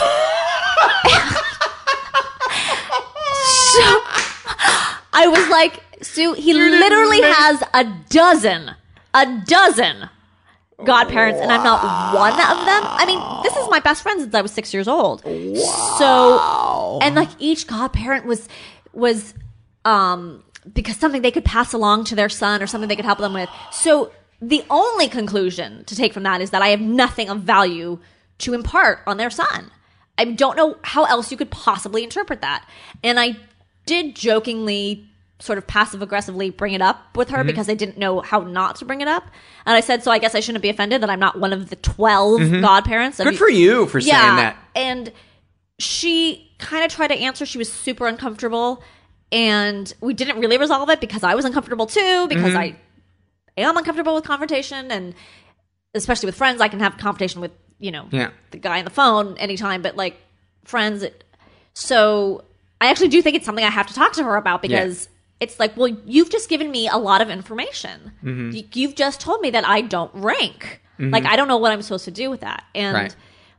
it really has made me think like do like when i hear friends talking about oh my friend told me this or my Mm-hmm. my friend uh said to look at it this way i'm like does anyone ever do that about me does anyone ever say well danielle said and like take it to heart and it means something i Mm. i i know that's like the definition of self-involved but i you know you want to matter you want to Yeah. Mm-hmm. have an influence or an impact on someone's life and not Yes. just feel like you're just there Yeah. Yeah. you know like Yeah, oh I, I, I don't know who that wouldn't fuck up that Yeah. that feeling, but I can tell you that that you do matter in people's lives, and I know that sounds cheesy for for me to say that because uh, you know Yeah. Carla and I've been friends with you for Yeah. a long time, and um, so you're not one of those people that you're like, oh, we got to go see Danielle. No, you're a fun person to be around. i know and you're but i just feel like i'm periphery do you know what i Yeah. mean like i'm glad i'm a fun person to be around but is Right. that it like i feel like is that all that it, i'm just someone who makes do we ever get the answer to that though? right I, No. I, I don't know if we ever get to the Right. answer to that. I think some friends show you and Yeah. you and you and you feel it. Yeah. And I do feel that from mm-hmm. my friends, Yeah. but you know, I I realized a long time ago that you have different friends for different things. Yeah. Some friends are great to hang out with Mm-hmm. and just have fun. But that's basically as far as it goes. Some friends are your, you know, person you dump everything on and tell everything Yeah. up to. Yeah. And I guess sometimes I just worry like am I only the peripheral friend? Like what what slot do I fill in these people's lives? Right. Like if you're just filling a slot in my life, what slot am I filling in your life? Right. Is it a Yeah. valuable mm-hmm. place or is it just a placeholder? Is it just someone you like to have Am Thai I, the, food am, I, am I the seat holder at the yeah, Oscars? Yeah, exactly. Or am I, right. am I one of the, peop- cardboard cutout? Right. Really? Like, Yeah. yeah. I think so that's a pretty pretty normal fear, though. yeah, yeah. I'm sure it is. I'm sure it is. But it's But that, yeah, that that would fuck anybody up. I would, I would think. yeah. I was really upset about it. I was. But you know what? Maybe it'll be a, a chance for you, and maybe it just is me just being too nauseatingly positive. But maybe this will be a chance for you guys to take your relationship to another level. No, I think so, and I actually am looking forward to it. It's just it's one of those things that can't be done on the phone or through email, Yeah. so I have to wait till I see her it's got to be done in the ring. Yeah. Oh, for sure, for Yeah. sure. Yeah, Bare fists. yeah. Um. So yeah, it's one of those things, and, and she actually called me yesterday, and so that was really nice. But Yeah. in the back of my head, I had this thing going on in the back of my head. Like, was I the thirteenth call? No, but like, is she calling because she feels she should call? Right. You know, she should check up. She should check in with me. Mm-hmm. Yeah. I just, you know, But you know, the the reality is, most relationships are messy. Mm-hmm. And and if you want to avoid messes, I think you're never going to get close to people because I think intimacy is based on being comfortable with imperfection yes. and yeah. imperfect, uncomfortable things, and just being patient and Mm-hmm. working through them, and being open to it working out however it works out. Mm-hmm. For but for a control freak and a perfectionist, Yeah. It's very It's- hard. Like I have no problem in my marriage Yeah. to point out point out problems Yeah. and no problem dealing with it. Um but That's because we have to live with that person, Yeah. though, and we're we're Right. We think everything that they do, it's multiplied by five hundred because we think, oh, that habit is going to be in this house the rest Yes, of my life. yes. I got to Um, nip this in the right, bud right, right, now. right, right. Whereas with a friend, uh, you know, they say something, yeah. and you're like, Or well, I, I- see him once a year. Or like I let things go because I don't you know, or even like with my brother, it's like I never really talked to him about how I felt about our relationship. I Mm-hmm. you know, I mean, do I regret that? I don't even know if I do because I don't know that it would have gotten anywhere and it may have Right. just been made things more uncomfortable and Mm-hmm. but I'm not saying that life should be about avoiding discomfort, but sometimes Mm-hmm. I guess I guess sometimes it it is. But yeah, I you know, I like I just had this other friend visit and the whole time I felt I felt like my heart like my chest tightened. Like I wanted to break through to some other level. And I oh, I do often feel this way. This is her. the friend with the twelve. no. This is d- d- this is a different, totally different this is- friend. this is a different friend. What what did you you felt like your uh, relationship was superficial and you wanted it to be not- deeper? it's not quite that it's superficial. It's more that um I don't know. I just feel like something is blo- we're very again, this is someone I grew up with. So we're different now, you know, Mm-hmm. and we lead totally different lives and like for instance, she never she doesn't care at all about my career or anything to do with show business, which is fine. She cares about me, but I I kept having this debate in myself like, well, shouldn't she care somewhat? Shouldn't she ask me about my life? Mm-hmm. Shouldn't she? But if she doesn't, she doesn't. So what am I gonna what am I Mm-hmm. going to accomplish by telling her, gee, I really wish you were interested in this? yeah. You know? Right. But so it was this kind of like back and forth in my head. Mm-hmm. And we were never alone because she had family with her. So we were never alone. So that also became like a I can't uh, like there's a wall here. Right. Right. So, and then I feel like, oh, I'm a child because I need something more from, you know, a 30 year old, 35 year old relationship. You know what I mean? Mm-hmm. Yeah. I feel like needy, needy. Yeah. You know, I don't know. It's it's interesting. I was I always say to my therapist, you know, I thought something catastrophic happened in my life, like my brother killing himself. Everything would change, and I would be released of the burdens of. I don't. I know that's a little kooky, but like, oh, you get a new perspective on life, so you let go of your fears, and you let none of that happened. Easier easier said than Yeah. done. Yeah. I just thought, yeah, none of that happened. So Mm. it was almost disappointing. Like, well, what the hell is going going to take me out of my Mm-hmm. Un uh my uh you know habits that I don't like about myself or my Well, maybe maybe it just happens slowly. Yeah. Um, Carla and I were at a, a coffee place the other day, and we saw a.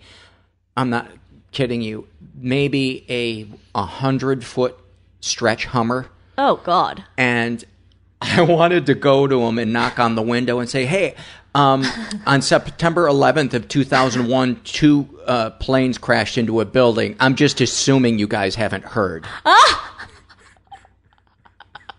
that's hysterical It's just people that it's like, are you not aware that we are around the world fighting because there's a limited amount of Right. oil? So you're and- just gonna- and and yeah. you just don't give a shit. Uh, No. but you know, sometimes I think people you're you get stuff when you when you get stuff, but I'm always so much less patient with other people getting things than I am with myself. And- well and- sure because and- it seems so clear to you yeah. it's like well why don't they just do that why don't they just change that And, and I don't think there's any character uh, defect more embarrassing to confront about yourself than uh, being needy. Uh, I had this really embarrassing moment about 10 years ago. Um, I was uh, with a friend, and we were, I, I think it was in that movie, uh, wasn't there a movie called like Needful Things or something came out? familiar. There was a movie that had some type of title uh, like that. Okay. And and I cracked. I said, "Oh, is it is this movie about my mom?" Uh-huh. And this person said, "Your mom? What about you?" oh my god and I just was oh like, my god suddenly hit me. Oh my god! And so I like for the next two years, everything I did, I looked at. I was like, "Is this being?" And I began to truly see how needy I Right. was and how you know. But did you? So were you happy that that person said that, or Ultimately, yes, yeah. but for the first two years, I was like Two embarrassed, embarrassed. Of course. you know. Um, oh my god. Well, that's the other thing. I think it's like you don't ever really tell your friends exactly. I mean, maybe some relationships are like this, but you don't tell them exactly what you think of them. right. And so I've been that's been ruminating in my head like so what did they think of me? So what did they, you know? Right. I mean, I wish I could just get that fucking thing out of my head uh, about you What do I mean to my what, friends? What do I mean, and and what do people think of me, and why the fuck should I care what other people think of me? But like I said, I don't have that. I don't give a fuck gene, so I do care. Like Mm-hmm. Yeah. I really care. I can't Yeah. pretend I don't. And You know, what would be cool. Uh, I, I I don't know. Maybe uh, people listening, you can send me uh, some ideas for how to do this. But uh, maybe there would be a, a a way for us to have something where we say something about friends of ours that we've never told them on the Ah. on the website. like anonymously, you mean? Yeah, anonymously or just uh, post an uh, post something. Maybe we go to the forum and you say, "Here's my name. Here's the name of my friend, and here is what I love about this person," and then send your friend that link. Oh, that's Wouldn't that lovely. nice? I assumed you meant something negative Yeah, no. initially. Uh, that's lovely. because I think sometimes we don't take time out during the during the, the, the day to and in the last couple of years I've started doing this. I've started telling friends of mine, I, I love you. Here's what I love about Oh. you. I did that for my mom about a, about Wow. uh, two years ago. I wrote her a letter because uh, you know I can get so trapped in what my mom did that I think was wrong, or Right. you know, and every parent I think does that. Yeah. You know, d- makes mistakes and Yeah, you yeah. resent it for a certain while.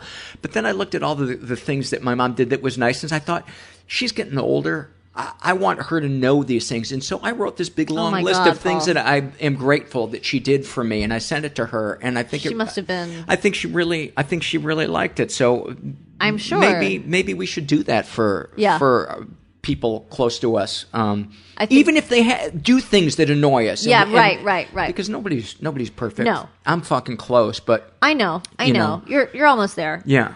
I um I had to say this because we were just talking about being needy. And I just flashed on this today or yesterday that when I used to, oh god, it's so embarrassing. But when I used to go out with guys, which was not a long history at all, but I would always make them tell me what they liked about me. Mm-hmm. I so get that. I wanted to make sure that they were liking me for the right reason, and of course, I wanted my ego stroked. But Yeah. I really like. I it was very important. Like, and that seems so childish now when I think about it. Like, Yeah. that's so crazy. Yeah. But I was like, no, no, no. Tell me. Like, I remember telling Jimmy, tell me, no, no, tell me what it is you like about me. Like, I have to make sure that. I was going to say that's me. that's such a twenty year old Yes. girl thing Yeah. to do, but then I realized when you started Yeah. dating Jimmy, you were in your thirties. No, no, no. I was No. in my twenties. Were you? I was twenty four when I started dating him. Are you kidding me? No. Has it been that long? Yes. Oh my god. Yeah, yeah. yeah. No, no, no. I was no. Oh, well, then I think that's all right. You're so insecure in your teens and twenties, and thirties and Thirties and forties. forties. and Well, I can only imagine. Yeah. Uh, we let's just finish the uh, the the fear off. Oh, I'm There's sorry. a couple more. No, we that's all right. Fear off. Okay. Um, I'll uh, I'll do one. I don't remember whose turn it was, but I'm going to uh, do one. Uh, this is from Cratigus. Running out of smokes before payday. Hey, that's a good honest Yeah, one. that's good. Um. Oh, regrets. I'm afraid of having regrets. Uh, Sufi Lizard, nice name. Uh, primary current fear is failure, followed closely by my fear of success. I was gonna say, yeah, Mm-hmm. those two are usually. Um. If you can hang on for just a little bit longer, you might win. What? You might beat. Oh, really? You might oh, beat the oh, Twitterers. oh, okay, yeah, okay. The, I the thought you list were- is almost okay. done. Uh, I didn't realize that this was a competition. Had you told me that, Oh, everything's a competition. everything in my life is a competition. What so is worth doing unless there's a winner and I a loser, agree. Danielle? I completely agree Yeah. with that. 100. percent I am. Oh, I am worried. I won't instill the right values in my son. Mm, that's good. Too Yeah. late. um, I'm kidding. Of course, he's a lovely, lovely kid. this one comes from uh, Leo67. Uh, one of my children dying before I do. Oh, that's Oh so sweet, God. and yet uh, really bums me out and brings I don't the even show think down. I let myself yeah. go there. Yeah. I am afraid I'm not um, well informed enough. Mm-hmm. Uh, Barry Fi uh, getting into a gnarly car accident. Early? Getting into a gnarly. Oh, gnarly. Yeah. Okay. Apparently, uh, his surfboard is strapped to the top of it. Yeah, he's he's uh, Hmm. tweeting from 1982, um, I like how I asked people to tweet and now and then I'm shitting on them. That's my Yeah. fault because that's my that I That's think I started you doing that. Um, I'm afraid of being called out on uh, embarrassing Mm-hmm. personality trait. Uh, this ambivalence tweets not finding someone in my something in my life I can really dedicate myself to. Boy, oh boy, I might be running out here. Ah, I think I'm done. God, we Am I beat so you, close? and we had we had uh, we had one left. Oh crap! I Uh, and like I guess I'm, I have to do it to to, Yeah, to win. for Actually, sure. two left because Okay. somebody just tweeted another Okay. another one. Um, uh, second to last one from Tardy's pilot uh, being laid off from my job. And are you done? Are you out? Wait, I think I had one. Uh, afraid of being not being seen as my own person. That's a good one. Uh, and and this is the last one. So if you can think of one Okay. after this, you Okay. will be the Okay. victor. Okay. This is from the Bailey. And uh, she says that I am afraid that I will outlive my husband, who I am crazy about. Oh, That's a sweet one. oh my gosh. Wow. Okay, I am afraid. Um, I don't know if this counts or if this is too much like the other things I've said, but I am afraid that um, my son is going to have a hard life ahead of him be- for being small. You win. Yeah, Danielle I do. I do. I win. Danielle Koenig, ladies and gentlemen. Yay! Uh, I was small, and he does. But you got big. He won't get big. I don't know about that. It, You're you're not small. I'm five two and a half. You're small. Yeah. Good luck to him. Thank you. Yeah. But he's adorable, He is adorable, and hopefully that'll carry him somewhat. and he's got funny parents. Yes, and he's Yeah. he's already pretty funny. Yeah. Yeah. is. Yes. And he oh he did something the other day that scared the crap out of me. He I got hurt. Oh, we were playing, the three of us were playing, and I got hurt or something. Oh, I bumped my head on the I walked into a doorknob. Okay, Paul, I walked into a Mm. doorknob. No. I bumped my head on the case, bookcase behind me, and he started doing a funny dance. Uh-huh. And I was like, "What are you doing?" And he said, "I'm trying to make you laugh. That's what I do when you get hurt. I try to make you laugh." And I was like, "Oh shit! Oh no! It's genetic. Oh no! He's literally like dancing around trying to make me laugh. That's what I do when you daddy get hurt. I dance around. I'm like, oh fuck, fuck, no, no, no, no, no, That's no, how no, I break no. the silence at the dinner Oh table. I tap dance. Jimmy tells a story. One time, Jimmy was trying to get the trash out of the trash can, and there was glass in it. And because I put the glass there, because that's I thought what you do when something Mhm. breaks, you put it in the trash can. Anyway, he ended up it ended up slicing the bag. He hurt his finger, and he sh- sh- yelled and said like, "Who the fuck would do this?" and got like really mad. And Oliver literally started fixing the house, like pretending that he was hammering the house and fixing it. And I was like, "Do you, do you see what is happening? He's he's this he's literally trying to repair things." I was like, "This is perfect." Oh, Gewalt. Oh my god. Yeah. What are any recurring and negative thoughts that you have towards yourself? not smart enough, not funny enough, not worldly enough, not pretty enough, not um I really beat myself up that I don't seem to have hobbies. I don't have other interests. I'm not good at like there's nothing I'm good at that's like a like you have your wood carving, your wood carving. I don't know what you do. You, Noth- ma- you literally nothing I hate more than wood carving. I, I do woodworking, yeah. Don't you make beavers out of like you whittle? Don't you? Did you sit on your porch and whittle? That's how I picture it. And a whistle. and whistle. Um, like I, I can't garden. I can't cook. I can't. Like I don't. And I constantly sort of beat myself up that I don't have an outside thing that I've taught myself or learned or. Sh- it's just like it's just like comedy. Like that's Mm. all I seem to have. I mean, I like reading and I like Mhm. movies and that sort of thing, but I don't have like a passion Okay. outside of my professional thing. So Mhm. I that bothers me. So you feel like your life is too small? Yeah. I feel like my life is too small and also that I must not be interesting if I don't have that. I Mm-hmm. must not be valuable and well-rounded and um And by the- deep. yes, and and by the way, uh, all of these are off base, but uh, I'm Yeah. not stopping you because it would just the show would be three hours long. Oh, okay. if- for for me to go, you're crazy, you're crazy. Oh, oh, oh, oh, so, okay, okay. You know, I'm, I'm letting you go on, Oh, and okay. because uh, the the listeners now know at this Oh, point sure, that all of these things that people yeah, yeah. say are are Right, right. 99 percent. Uh, myths made up in their Right, in, in their right, head, and I'm not being a dick Oh by no, going, no, "Oh I yeah, didn't Danielle." think you. you're-" No, yeah. no, no. Um, I'm not a good enough daughter, Mhm. good enough mother, good enough wife. Um, I think I'm a pretty good friend. Um, apparently not worthy of being one of twelve. a dozen, Yeah. twelve. Well, if you could 10 plus two. if you could have started recognizing SeaWorld signs earlier in your life, maybe I'm things sure would have would worked have turned to- around. Yeah. Um, yeah, that I'm not sharp enough, or that I'm not. Um, uh, well, definitely the fact that I'm not confident.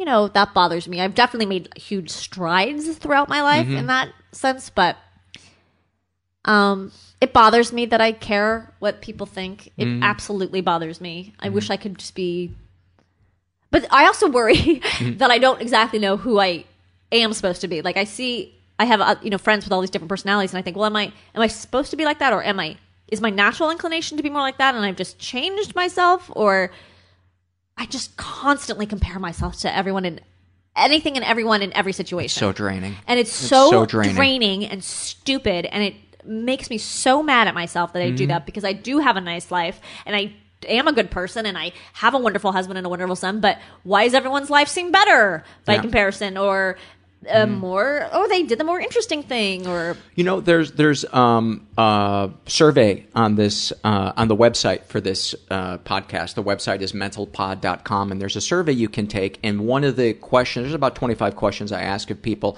and um, one of the questions is uh, some uh, negative recurring thoughts that you have towards yourself and emotions that you have.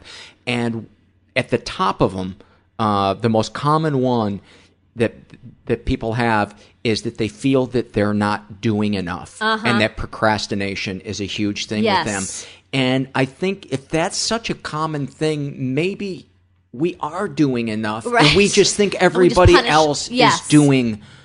Yeah, oh, doing I better. Absolutely, am constant. Like my friend who is a mom and is a lawyer slash judge and goes to ballet or go- goes to a dance class three times a week. And I can't, I can't not compare myself to her. Yeah. And if I am taking a nap, then I am Yeah, a bad person. yeah. You know what I mean? Oh Like, my I- god, I- do I right. do I know that feeling? And it's and it's totally wrong because I think being good to yourself, Right. being gentle with yourself is so so important. Yeah. And every once in a while, I'll I'll say to myself, you know what? I'm just going to be good to myself today. I'm going to have ice cream. Mm-hmm. Right. I'm going to take a nap. Right. And the world isn't going to end. Yes. And I can still be productive tomorrow. Yes. And those are really nice days when I have them. So. um Right. It, it it is a little present to yourself, and there's nothing Yeah. wrong with that. But it's it's hard to get over. In fact, I think it's even better than nothing wrong Yeah. with it. I think it's really important Yeah. because it, it you got to put that whip down. You got to put that Yes. whip down because it's. We think sometimes the whip is our way of good discipline, but it's not. Right. It's a way of chipping away at our self esteem, and it. It's I wonder why peop why what is not physiological, but what is like the the biological or what is the reason that people are inclined to be self-critical and insecure? What why is is that a survival method of some sort? I do. I think it's. I think it's evolutionary because those are the people that created the most stuff Mm. and and built the cave that allowed you to survive Mm-hmm. in. The people that couldn't sit still. It was a survival mechanism, but I think it's become not as useful anymore now that immediate survival isn't as important. Right. So your I think it's goes that- into- yeah, yeah. I think that feeling that I've got to be constantly doing to be okay Mm-hmm. it served us early on in our evolution, but Yeah. I, I think it's it's actually degrading our quality of life it's now. So I don't know. Jimmy Dore has a funny joke about um, the guy who built the St. Louis Bridge. Like, Right. how pissed off was he at his dad? Like, that's what makes that's what makes you do the great things is that you're trying to prove it to someone or trying to improve. You know, right. you know, it's all like justifying yourself. But it just, I mean, obviously everyone's insecure and people just deal with it in different ways, and some people become Yeah. assholes because that's how they deal with it. But it, yeah, it doesn't serve any function. Yeah. I mean, I guess I don't know. I don't know if it maybe does serve a function, but it just seems it's exhausting Mm-hmm. and and like I my whole life I supposedly training to be a ballet dancer and I just wasn't good enough. Mm. And I still have incredibly mixed feelings about ballet. I don't go to the ballet. I don't it still hurts to see it because Mm-hmm. it's something I didn't achieve. Like I can't appreciate it on its own because it's like You you, can't saying- separate your own Yeah, yeah. feelings of inadequacy right. from it. Yeah. That also had a huge impact on my life. Was being involved in something where you're supposed to look perfect, you know, be f- incredibly feminine, Mm-hmm.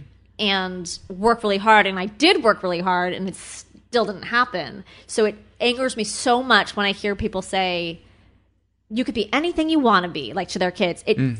it, infuriates me Mm-hmm. because no, you can't. there are certain things you're going to be good at, certain things you're not going to be good Mm-hmm. at, and to to give someone the impression you could be president of the United States, well, maybe you can't. Yeah. Maybe you don't have that brain, but Yeah. that's okay. Yeah. It just ugh, to me saying to Oliver, "You could be anything." So what? So what? What? What should you say to kids? You can try anything you want to try. Well, what I say to Oliver, I mean, he's only three and a half, so Mm. it's not like it hasn't. But I say like. I, I just said it last night. Like some people are good at some things, and some people are good at other things. I said like mommy's a really good dancer, but mommy can't sing. You know that kind of thing. And Mm-hmm. Yeah. because he'll say like I'm the best at this. And I said yeah, you're really good at this. And I don't point out what he's not good at, but if he says I'm not good at I'll do that. yeah. if he says like I I'm not good at it, oh that's the other thing is he's already like being hard on himself, which is you know ugh, my mo. So I'm a little bit worried about that. Add that to your list of fears. But um, no, I will say I'm I I'm hopefully not going to say no. You were great. You're great. I'm hopefully Yeah. going to say maybe you weren't great at that, but that's okay because it's impossible to be good at everything. Yeah, you know, it is. and, And- it's it hurts to not be good at something. But when everyone was telling me you're great, you can do anything, and then I didn't, Mm-hmm. I what choice is there to feel but you've disappointed everyone Right. you didn't live up to your potential you are a failure Mm-hmm. do you know what i mean like you're it's setting someone up for Which is a terrible thing to be told in a birthday card. i know right Awful. I, I can't believe Year they even year made after that. year? I can't believe they would even know. print that birthday card. i probably had the peanuts on it Yeah, and the fact that it had your name on it was like, wow, everybody knows. spelled the right way and everything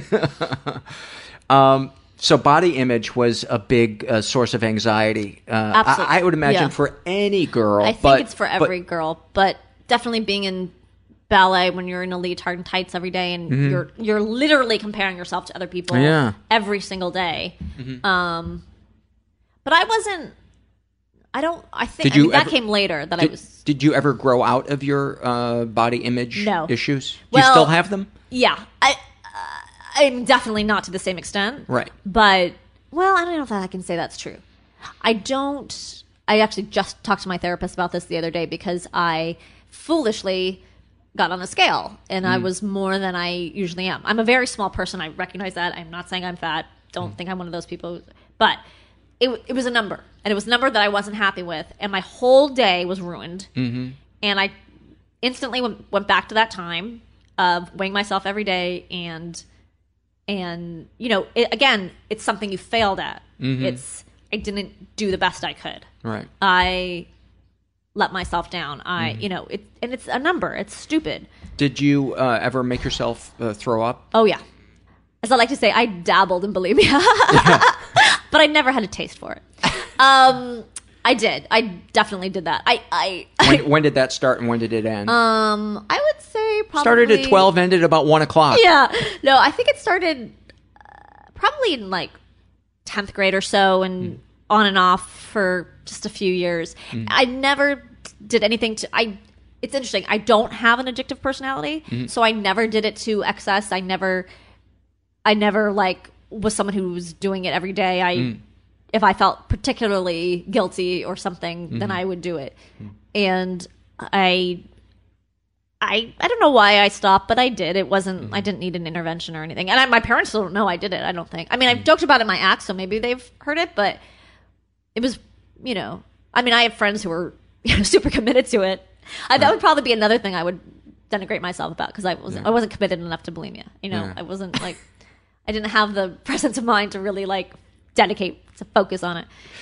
Maybe But, you should have uh, gone to bulimia school. I know, but I did, you know, Yeah. just like n- not eat Yeah. um, properly, and so I definitely have an issue with denying myself. Like I don't like to, deny to deny myself food, which is a problem because you have to at some point. But I don't count calories Yeah. or anything like that. Well, I, I'm gonna I'm gonna wrap up here, and there's two things that I want to do. Um, I'm going to read a um, Please don't say poem. too late.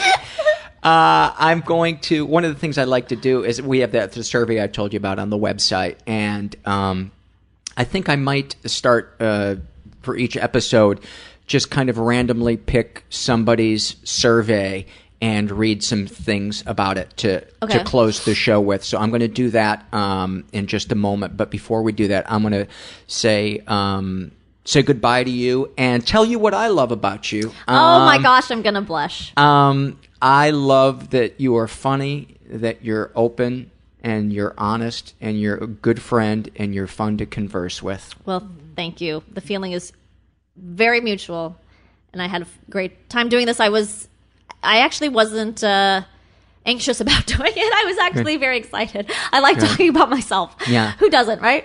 So thank you, Paul. I really had a And I, and I really appreciate you talking about stuff that I know was was painful for for you Yeah. to talk about. But I think there are, going to be some people that um, will feel comforted and feel less alone by by what you had to say. I have to say, and I know we're trying to wrap this up, but when my brother died, I was shocked at how many people have been touched by suicide. I was really, really Yeah. surprised. I had I didn't know it was that common Yeah. of a thing, and it's just my my parents and I both were like, "Oh my god, this is crazy." But Yeah. it it does help to hear other people talk about it. I hope. I mean, Mhm. I it help it helps me. You know, every situation is different, but Yeah. Is there anything in, in, in closing if somebody is in a situation that you uh, were in that has Mm. somebody close to them that, that, that took their life? Is there anything that you would like to, to, to say to them? Well, this is this might offend some people, and it might It's okay. or it might sound like I'm color coding, but I honestly believe, at least for my brother's case, and again, this was someone who had dealt with this his whole life and who thought it out and planned it. I honestly think that I'm not saying it was the right thing to do, and obviously I don't want my brother to be dead. Obviously not. But I do think it was a relief for him. Mhm. And I feel like God, this is gonna sound like I'm pro suicide or something. I'm not. I'm just saying just take some comfort in the fact that maybe someone is in so much pain, Mhm. in so much pain Mhm. that they did what they needed to do. They didn't do it to hurt anybody Mm-hmm. you know, they did it because they just didn't want to feel that pain anymore. Mm-hmm. And I wish to God he had stayed on the meds. I don't know. I cannot say with 100% certainty that that would have helped. Mm. I know for a lot of people it does. And, Mm. it, you know, or people who've never gotten help, obviously, they should take those. Um, my stomach's making noises. I'm hungry. Um, they should make those, take those steps Mm-hmm. but and you can't feel guilty. I mean, you will because there's not there's no way How not to not? there's no way not to feel guilty. But I've sort of accepted that this was this is going to sound so corny and I'm not even 100% sure I believe it, but like that this was his path. Like Mhm. whatever anyone did, this is what was going Mm-hmm. to happen in Mhm. his case. Right. But that doesn't mean you shouldn't try to help people. I mean, I'm Right. sure peop I'm sure it's not like everyone is not everyone is beyond help, of Mhm. course. Uh, oh, when I hear about like these teenagers, that's what kills me. Mhm. Is these teenagers? I'm like, you have no idea what a small part of your life this is. Yeah. Like, it, it's shocking. That's what's such so shocking a little to me. data on your life and who you are has I mean, come in yet, and you are making I- such a rash decision. It's just that's the stuff that Mhm. kills me.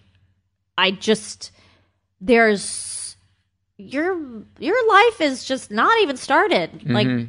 uh, yes, these things affect us and we're going to have insecurities for the rest of our lives because of what happened in high school or whatever, but Ugh, I'm babbling. L- l- well, let's agree on this. Anybody over 90, you've had enough data. You Yeah. want to kill yourself, Yeah. go you ahead. know if you're a schmuck.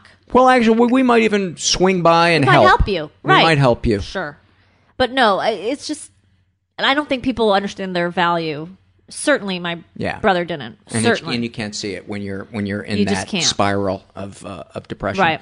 Well, thank you, thank you so much for uh, for being my friend and for Thank being you. honest. Thank you. and um, uh, if you're out there and you're stuck, um, don't give up hope. You, uh, we may not have the answers on this show. Uh, we probably don't, but uh, I do know this is that we have felt like you feel, and uh, Yes. know that you are not alone. and it does this is it does always get better. Yeah, It, really does. Yeah, you just got to be patient. So thanks for listening. And uh, as I mentioned before, uh, we're going to take it out with uh, reading somebody's survey from uh, from the website, and uh, This this comes from Ashtray Monument. That's a nickname he gave himself. He's uh, 21 to 30 years old. He's never touched uh, drugs or uh, or alcohol. His uh, he believes that if there's a person, place, or thing keeping him from being happy, he wrote, mostly it boils down to myself, but I feel like I'm trapped by my job and that leaving it would be a horrible mistake, even though it makes me miserable. My weight and appearance makes me sick to the point where I make a point of it not to have pictures of myself, look at myself in the mirror, etc. His defining mood is shame.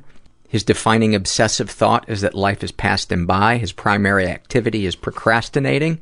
What makes him angry is he says, I, I don't even know where to begin. Happy people, attractive people, successful people, rich people, the feeling of being unable to control my destiny and my job.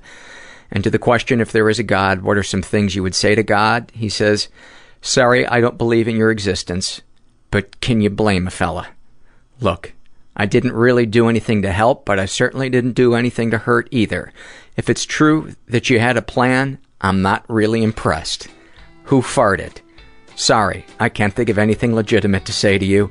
All I can think of are tacky one liners. Thanks for listening.